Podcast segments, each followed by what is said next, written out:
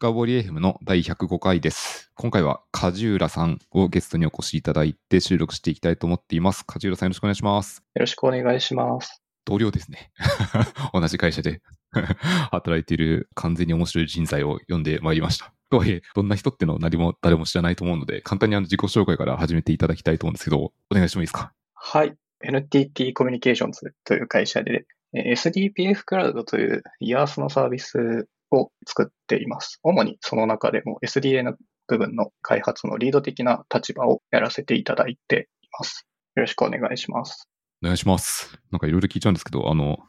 関連のポッドキャストを深掘りでも撮ってるとはいえ、SDN って何ですかっていうのを改めて一回で聞いといてもいいですか？SDN っていうのは Software Defined Network の略で、いわばえーソフトウェアでネットワークをえーなんとかうまく制御しようというものになります。で特に我々、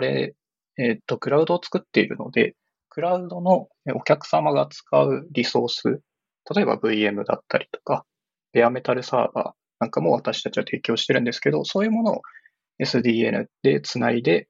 お客様が自由に制御できるようにしていくっていうものを我々は開発しています。ありがとうございます。これで古くはあれですよね。あの、ルーターとかスイッチがハードウェアであって、古くはっていうか今もあるんですけど、あの、それがソフトウェアでも実現できていて、そこの開発をされているってことですかね。はい、そうですね。ごめんなさい、ありがとうございます。あとなんか収録のメモが実は裏にあるんですけど、好きな言語はレイジー系って書いてあって、これなんつうか僕知らないんですけど。これはですね、LazyK っていう言語は、まあ、一つの、いわゆる難解言語と呼ばれるものだと思うんですけど、まあ、コンビネーター論理に基づいていて、S と K と I しか関数がない、純粋関数型の言語となってます。で、私がなんで俺が好きかっていうと、もともと私 Emacs とか Lisp とか、その辺が好きだったりするので、まあ、その辺を触ってると出てくるのが、SKK 入力とかが出てくるんですけど、実はその SKK っていうのが一応なんか、この SKI コンビネータというか、コンビネータ論理のここからも取っているよみたいな話とかがあったりして、そこから私は知り、なんだこの面白言語はっていうところで 興味が出て大好きになりました。これ、あれですね、相当マニアックですよね。そうですね。少なくとも商用で使えるようなものではないですね。なるほど。結構ですね、普通にググると、それなりにあの、説明記事とか、ブログ記事とか出てくるので、多少は知られているとはいえ、ちょっと多分面白いと思うので、何かしらウィキペディアかなんかは貼っておこうと思います。ありがとうございます。多分この、レイジー系の話をし始めると、なんか10分とか20分いっちゃうんで、先に行きます。はい。で、えっと、普段の、さっきおっしゃられてた、その SDPF、まあ、つまりこう、自分たちでクラウドを作る場合の SDN って、こうざっくりこう、どんな風に作っていく？なんかゼロから全部書いてるとか、なんかいろんな面があると思うんですけど、簡単にこう、概要像みたいなのを聞いてから始めてもいいですか？えっと、我々はですね、一応自分たちで全部作ってるわけではなくて、ジュニパー社が提供しているコントレールというものをベースに作っております。で、実はこのジュニパー社が提供しているコントレールっていうものは OSS 版でタングステンファブリックっていうものがありまして、我々はそこにコントリビューションしたり、Juniper 社と議論したり、そちら側で新しい機能を作っていただいたりという、まあ、ハイブリッドな形で開発を進めています。ってことは、その Tungsten Fabric の方に、例えばこう、 merge request とか pull request を送って、パッチ、あ、パッチとかが当たって修正されると、それが、まあ、 upstream、商用 upstream って言ったらいいですかね。その Contrail の方に、その機能が入ってくるってことですか？そうですね。我々が入れたものが、 Juniper 社経由で我々のところに戻ってくるような形になります。なるほど。OSS を直すと、それが商用製品として戻ってくると。そうですね。この構造面白いですね。あまりない形じゃないかなとは思っていて、それこそ OSS は OSS、プロプラはプロプラでサポートだけを使っているっていう会社さんが結構多かったりすると思うんですけど、我々は自分たちでコントリビューションもしながら、えー実際にそのジュニパー社からも新機能がリリースされたら、それを使えるようにいろいろと作っていただいたりとか、そういうこともしているので、なかなか珍しいハイブリッドな形の開発をしているんじゃないかなと思っております。なるほど。ありがとうございます。確かに、例えば、レッドハット系とか、レッドハットはちょっと違うか言い方が。まあ、いずれにしよう、まあ、ハシコープとかもそうですかね。割とよく公開してる、まあ、ライセンス最近変わりまくってますけど、それは置いといて、OSS をサポートする形でビジネスにまとめてる会社って結構多いですからね。そうですね。なるほど。理解です。ありがとうございます。ということで、ちょっと今日はですね、何トピックか喋りたいと思っていてですね、もしかしたら1本目で終わらない可能性があるので、あの、何を話ししたいかというと、まあ梶浦さんは、社内にいる人だったら知ってるんですけど、めちゃくちゃ面白いというか、すごい技術的に深いところをやっていて、どんなことしてんのってのを興味深くいろいろ教えてもらおうかなと思っています。で、さっき概要として SDN を開発するみたいな、すっごくふわっとしたことを聞いてるんですけど、 Slack とか見てると、めちゃくちゃ低レイヤーなことやってません？そうですね。最近は割と低レイヤーに寄るようにしてたりもするので、低レイヤー比較的多くなりつつあります。ちょっと梶浦さんの言ってる低レイヤーが何かっていうのを聞いていきたいと思っていて、どういう低さ、どういうところ触られてます？そうですね。まあ、最近多いのは、まあ、Linux のカーネルモジュールとか、カーネル周りを触ることが増えていますね。っていうのも、まあ我々が使っているその Juniper コントレールには、えっ、と、ディープレーン処理のためにカーネルモジュールがえー提供されているので、我々もそれを使っていますと。で、そこで、例えばトラブルが起きると、そこの中を見ていかなきゃなくならなくなるので、えー我々としては、どんどんそこに詳しくなっていってしまうという流れですね。これ日頃はじゃあ、基本は C を読まれてる？書かれてる？日頃は実は、その、スラックとかで出てくるところは C 言語周りとか、Linux カーネルモジュール周りが多かったりするんですけど、実はまあ手広くやっていて、Python 周りをやっていたりとか、C++ も書いていたりとか、そうですね。比較的いろんなところを携わっているので、大きく言うと、この C 言語を読んでるのは、実は一部、2、3割になるかなと思います。これ言える範囲で構わないんですけど、C プラは何に使ってるんですか？C プラはですね、この後もしかしたら出てくるかなと思うんですけど、えっと、我々のその Juniper コントレールの中でも特に経路処理の周りがえー C プラで書かれてるので、そこで使ってます。ありがとうございます。じゃあ、この D プレーンのモジュール、D プレーンなので、まあ、要は、ルーターで言うと C プレーンと D プレーンがあって、C はコントロール側で D プレーンはその生の一番お客様が送りたいデータとかが D プレーンだと思うんですけど、この D プレーンのモジュールでカーネルを、カーネルというか、まあその低レイヤーまで下らないといけないときって、これも言える範囲で構わないんですけど、どういう要件、どういう課題が来るとこれ触んないといけなくなってくるんですか？例えばですね、すごく珍しいんですけど、特定のケース、特定のポートや特定のプロトコルとかで、なぜか通りませんとか、通信ができませんみたいなことを言われます。なるほど。めちゃくちゃ面白い。これ、クラウド事業者だからこそってことですね。まさにそうだと思っていて、我々も結構テストはしっかりやっているんですけど、やっぱりそのクラウドの事業者である以上、お客様がその上で動くので、そこのワークロードっていうのは制御が効かない部分が多いんですね。自分たちが考えていたユースケースと全然違うことが上で行われていたりして、あれ？思ってたのと違う使い方してるなって思って見てみると、特定のパケット飛びませんって言われたりします。これ言われた場合ってどういうふうにデバッグ、調査していくんですか？これは結構難しくて、その当然、オブザーバビリティの観点で、いくつかそのインターフェース提供しているので、そこから、えっと、見られる範囲に関しては、まず見ていきますと、当然そのログを追うだとか、えメトリックスを取っておくだとか、そういうので、えー追える範囲もあるんですけど、我々のサービスって結構その、やってきて長いので、そういうので見られる範囲っていうのは大体治ってたりするんですね。で、治ってない部分っていうのがどういうものかっていうと、もう見られないような、本当にカーネルの中だけにしか情報が残ってないようなものだったりします。ちょっと面白すぎるんですけど、あの、見られないものをどうやって見ていくんですか？そうなんですよね。見えないものを見ようとしたときに、見る方法はコアダンプを取るっていうのが一番いいと思うんですけど、なるほど。そうですね。我々は結構もう、そういう領域が多いので、もう大変になってきたらメモリのコアダンプを取って、で、その中身を直接我々でメモリさえ読めば、メモリには大体何でも書いてあるので、メモリとパケットには全てがあるというのが我々の中での定説なので、メモリとパケットをひたすら読みます。メモリとパケットには全てがあるっていうタイトルにします、このポッドキャストのエピソード。いいかもしれないです。うん、すごくわかりやすい。と、とはいえ、なんかメモリを読むって全然僕やったことなくてイメージがわからないんですけど、これどどうやってるんですか？一応そのカーネル周りに関して言うと、クラッシュコマンドっていうものがあって、で、それは、えっ、と、メモリのコアダンプを入ったものをそのまま、えーと読むことができるコマンドっていうものが、えー提供されています。で、それを用いると、直接そのメモリのアドレスを指定したら、その中身を、そのコアダンプを入ったタイミングのメモリの値をそのまま見せてくれるっていうものがあります。それを使うことが多いですね。この中身って、例えば、あの、ちょっと僕の知ってる例からアナロジーしていくんですけど、パケットはワイヤーシャークみたいなものを使うと、あるスキーマに沿って実際に解析、パースをしてくれるので、ヒューマンリーダブルに簡単になりますと。コアダンプの、そのまさにメモリの情報っていうのはヒューマンリーダブルになるんですか？はい。実はこれはできて、それは、実はですね、メモリの情報っていうのは GDB とかと、えーほぼ同じ形になるので、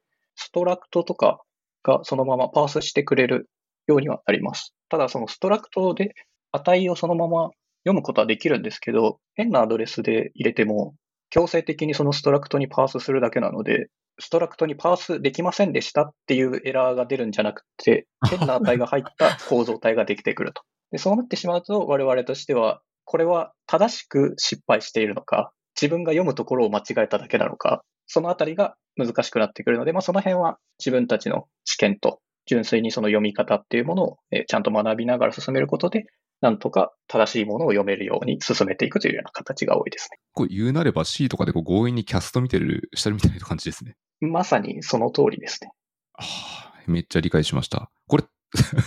正しいかどうか、正しい、正しくないものを他のストラクトの実際の変数の、ストラクトの中の変数のあたりとかを見て判断していくってことですね。まさにやってるのは。そうですね。そういうものもありますし、例えば、そのカーネルモジュールの空間の中で、えグローバル変数があったりするんですね。グローバル変数は直接読めるので、グローバル変数をプリントすると、そのままパースされた情報が出てきたりします。なので、そこからそれを手がかりに一つずつ追っていくことで、最後まで出力していくっていうことができたりします。これちょっと元の問いに戻って、例えばさっきはどういうケースがあるんですかってところで特定の、ケース、特定のプロトコルとかが通らないのでって話が出てきていて、で、これでまさにコアダンプとかを見ていくと、そのプロトコルが通らないみたいな要因がそこでわかるようになるんですか？そうですね。結構その、カーネルモジュールもカーネルモジュールなんですけど、大体そのバグが起きてるものって、いわゆる一般的なバグだっていうことが多いんですね。どういうことかっていうと、一般的なバグっていうのは、そのメモリのちゃんと初期化を忘れてるとか、そういった点ですね。とか、まあ、条件式が間違ってるとか、オーバーフローが考慮できてないとか、いわゆる一般的にありがちな、ただのプログラミング上のミスっていうことが多かったりするので、本来であればちゃんとユニットテストをしてたら防げたりする範囲でもあったりはします。なので、そういうのをメモリで追っていくと、結局その初期化忘れだったら、ここ0が入ってるべきところなのに、なんか毎回ランダムな値が入ってしまってるよねとか、そういうのがどんどん見えてきますと。で、そこからさらに追っていくと、あ、最終的にはこれが原因なんだっていうのが見えてきます。なるほど。確かに今挙げられていたメモリの初期化忘れとか、まあ、英語に言ったらぬるぽっぽいやつだし、オーバーフローとかもループを回してるときとかの、こう、例えば配列のインデックスでとかで起きるやつだと思うので、わかりやすいですね。てか多分これ Web アプリケーションとかだったら普通にこう50ペケとかですぐクラッシュで見えるやつですね。そうですね。結構そういうのが多かったりします。本当にカーネルモジュールとは言っても、やってることはただのプログラミングなので、ちょっとお作法があるぐらいで、いわゆる C のプログラミングだと思ってもらえたら分かりやすいんじゃないかなと思います。今おっしゃられていた、ちょっとお作法があるのお作法って例えばどういうものがあるんですか？例えば、まあ、カーネルモジュールの init の時にどういうふうにそのロードしなきゃいけないかとか、そこに向けてその変数というか、引数ですね。カーネルモジュールを実行するときにパラメータを指定するんですけど、そのパラメータの指定方法がちょっと特殊だったりとか、コンフィグの書き方が決まっていたりとか、そういうものがあったりしますが、まあ、基本的にはそれ以外は大体同じかなと思います。カーネルモジュールってこう自分で作った後って、よくあのこう僕の知ってるのとモッドプローブみたいなコマンドを使ってこう差し入れすると思うんですけど、実際に直した後ってそれで試すんですか？そうですね。モッドプローブかインスモッドを使って試すことになります。結構それで、まあ、えっ、と、自分たちがやりた、やりたいことができたとか、デバッグの出力もそこで、えー入れたりとかして、それがちゃんと出るかっていうのもそれで確認します。これ再現させるときって、例えばさっきプロトコルが通らないのを見つけるとしたら、通らないプロトコルのパケットを用意して、それを流し込んでビフォーアフターを確認するっていうような開発デバッグにやっていくんですかね？そうですね。実際のプロジェクトというか、プロダクションで起きたものを考えるときに、まず1にも2にも再現させないことには始まらないので、再現させられる状況っていうのを作っておきます。で、我々やっているものがそういうソフトウェアルーターのところだったりするので、先にパケットをもう作っておきます。でパケットを作って、それがちゃんと通るようになるかっていうのを回収版の前後で試すっていうことが多いですね。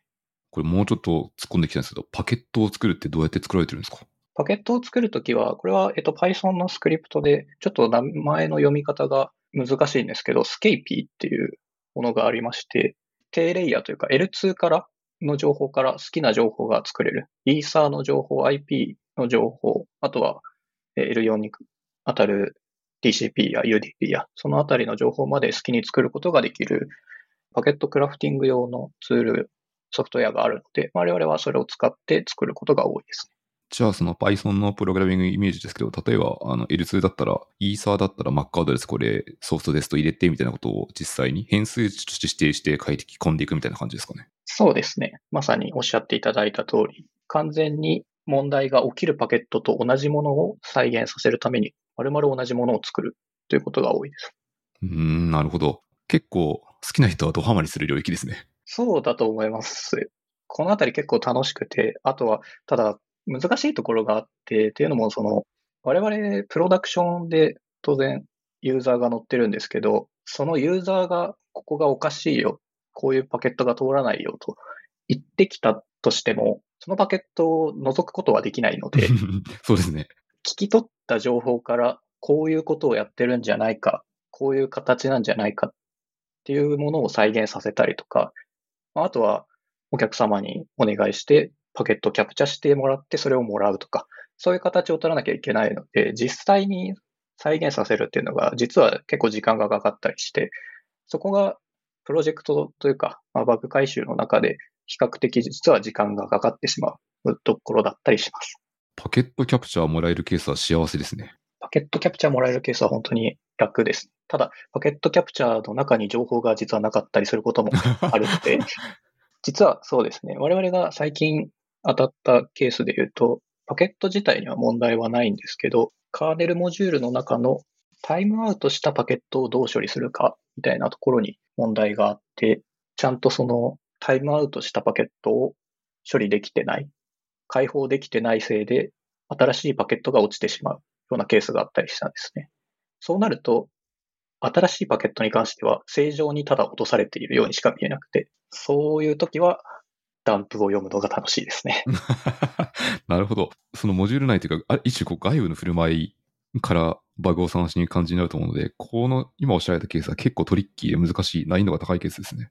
そうですね。結局、内部のデータ構造を知っていれば、ある程度多分こういうことが起きているんだろうというのが分かってくるので、追うのは比較的楽だったりするんですけど、そうじゃないと、かなり勘どころがつかめない状態で進めなきゃいけなくなるので、手探りも手探りになって、なかなか進まないことが多いですね。これ実はその、もう一個聞こうと思っていたのは、その最初の方の方の回答で聞き取って、情報から再現していくっていうところで、まあ、相当一種エスパー力というか経験みたいなのも必要なんだろうなと思っていて、まさにこの積み重ねで、あ、この辺かなって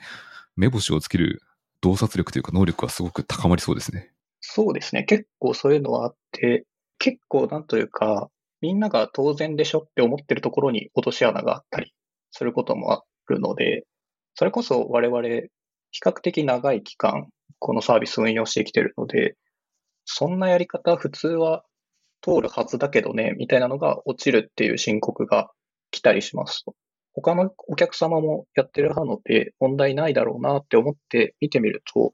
なんか違和感がありますと。この違和感をどうするかっていうのが大事だったりするんですけど、結局、まあなんか見ていったら、ただお客様のネットワークの上でアドレス重複させちゃってました、みたいな。ああ、それは確かにあるかもね、みたいなのがあったりします。その辺は本当に嗅覚と経験と、それは通るだろうなっていう常識に近いところですかね。というのが、やっぱ必要になってくるところかなとは思います。あれですね、もう一個聞いてみたいところがちょっと別の切り口になるんですけど、さっきまでの話は、まあ、カーネルモジュールは C 系になると思うんですけど、C ってまあ、この世界だと割と高級言語というか、上位に位置するような気がしており、C よりも下っていくんですか、時には。時には、はい、下ります。今までの話は割と C の上で全て、はい、できるものなんですけど、時にはですね、カーネルがコールトレースを吐いてお亡くなりになることもまあまああります。その時にコールトレースで出てくるのは C じゃなくて、当然ですけど、メモリの情報とアセンブリの情報というか、このあたりで落ちましたという情報だけだったりします。でその時はカーネルモジュールをディスアセンブルして、その上でカーネルモジュールのアセンブリを読んだりします。これ、カージーさんってもともとこの辺ってやってたんですか？アセンブリは、えっ、と、大学の頃に多少触ってはいましたけど、そんなに詳しいわけではないですすごい、多少触っていて、そんな詳しくなくとしても、ここに突っ込めてる気力というか、マインドセットというか、なんて言ったらいいんだろう。わかんないけど、それすごいいいと思います。やっぱり、その、私個人的な思いとして、結構そのコンピューターのことが好きなので、まあ好きな理由が、どこかにちゃんと情報があるだろうと思っているところだったりするので、そういう意味で、まあ難しいのはネットワーク機器みたいな、えー箱物を使うときは結構そういうのは難しかったりするんですけど、そうじゃない部分に関しては限り見ようっていう姿勢を一応持ってやってるので、その結果、アセンブリも気づいたら読むようになっていました。確かにおっしゃる通りで、まあ、わかんなかったら下っていけば最後書いてありますからね、どっかに。そうなんですよね。一部その CPU のエラーとかそういうのはあるとは思うんですけど、我々はそこまではまだ至ってないので、アセンブリレベルであれば、なんとか読んでいくことができるかなと思っております。なるほど。いや、めっちゃよくわかりました。僕はその、読む低レイヤーといっても、それがパケットを作ったり読んだりとかのところで止まっちゃってたんですけど、言われてみればって感じが今すごいしています。パケット読むのも楽しいんですよね。うん、パケットは、はい、僕もそこは楽しいと思います、すごく。気づいたらあの16進数を見てると、これは TCP のオプションだなみたいなのが あったりします。わかります。あの、そう、ここから L2 が始まっていて、あ、これ IPv4 でここが通すねみたいなこともだんだん分かってきますからね、読んでると、ずーっと見てると。そうですよね。わかります。それと似たようなことが森を読むときにも起きると思ってもらえたらいいかなと。思います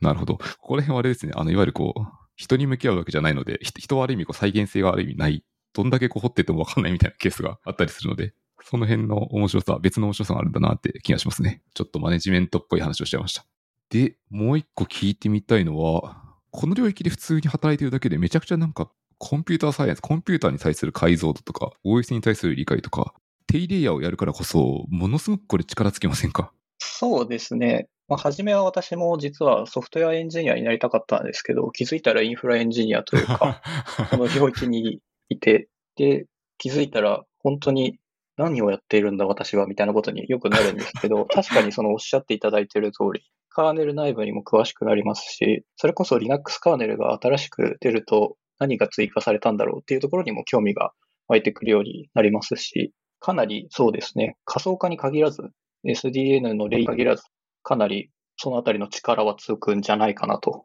思います。これなんかちょっともう一個だけ突っ込んで聞きたいんですけど、チームにまあもちろんチームで仕事してるのは何人もいるとかいらっしゃると思うんですけど、特になんかこういう人が入って輝いてるみたいなのってあったりするんですか？結構適性があるのかなって聞いてて思ったんですけど。そうですね。共通点としては、何種類か当然その人はいるんですけど、やっぱりその自分で興味のある分野を掘っていけるような人材っていうのは、やはり活躍することが多いのかなと思っております。私自身が実際このカーネルモジュール周り、どんどん詳しくなっていってるのもそうですし、他のメンバーだと、まあ、書いたこともなかったようなコードを書いて、そこから、えっ、と CI にそもそもは触れてこなかったけど、CI、CD っていうものにどんどんトライしていってもらって、そこから我々の環境に CI を当てはめていくようなと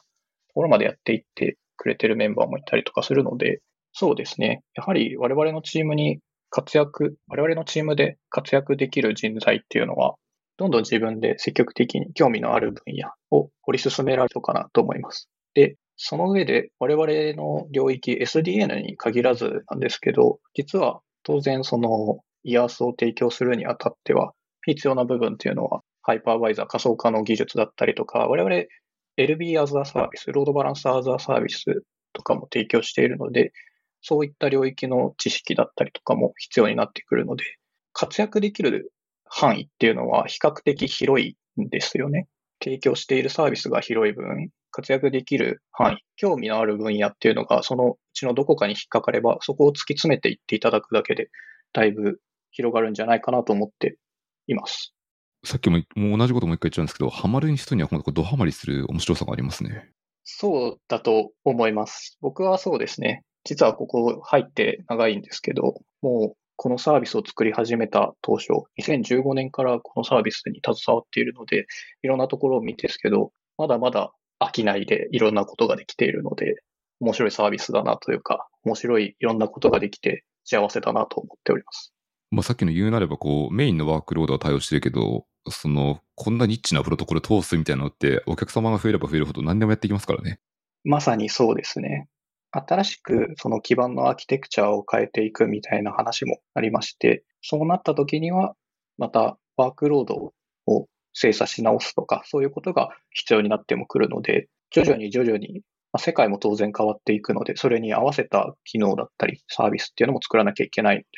なかなか飽きずにいろいろできるところだなと思います。基盤のそのアーキテクチャを刷新してマイグレーションするところところとかって、本当こう、ネットワーク、パケットを飛んでいるところをライブで変えないといけないじゃないですか。しびれそうですね。しびれますね。はい。そうです。特に我々のサービスっていうのは、エンタープライズ向けです。なので、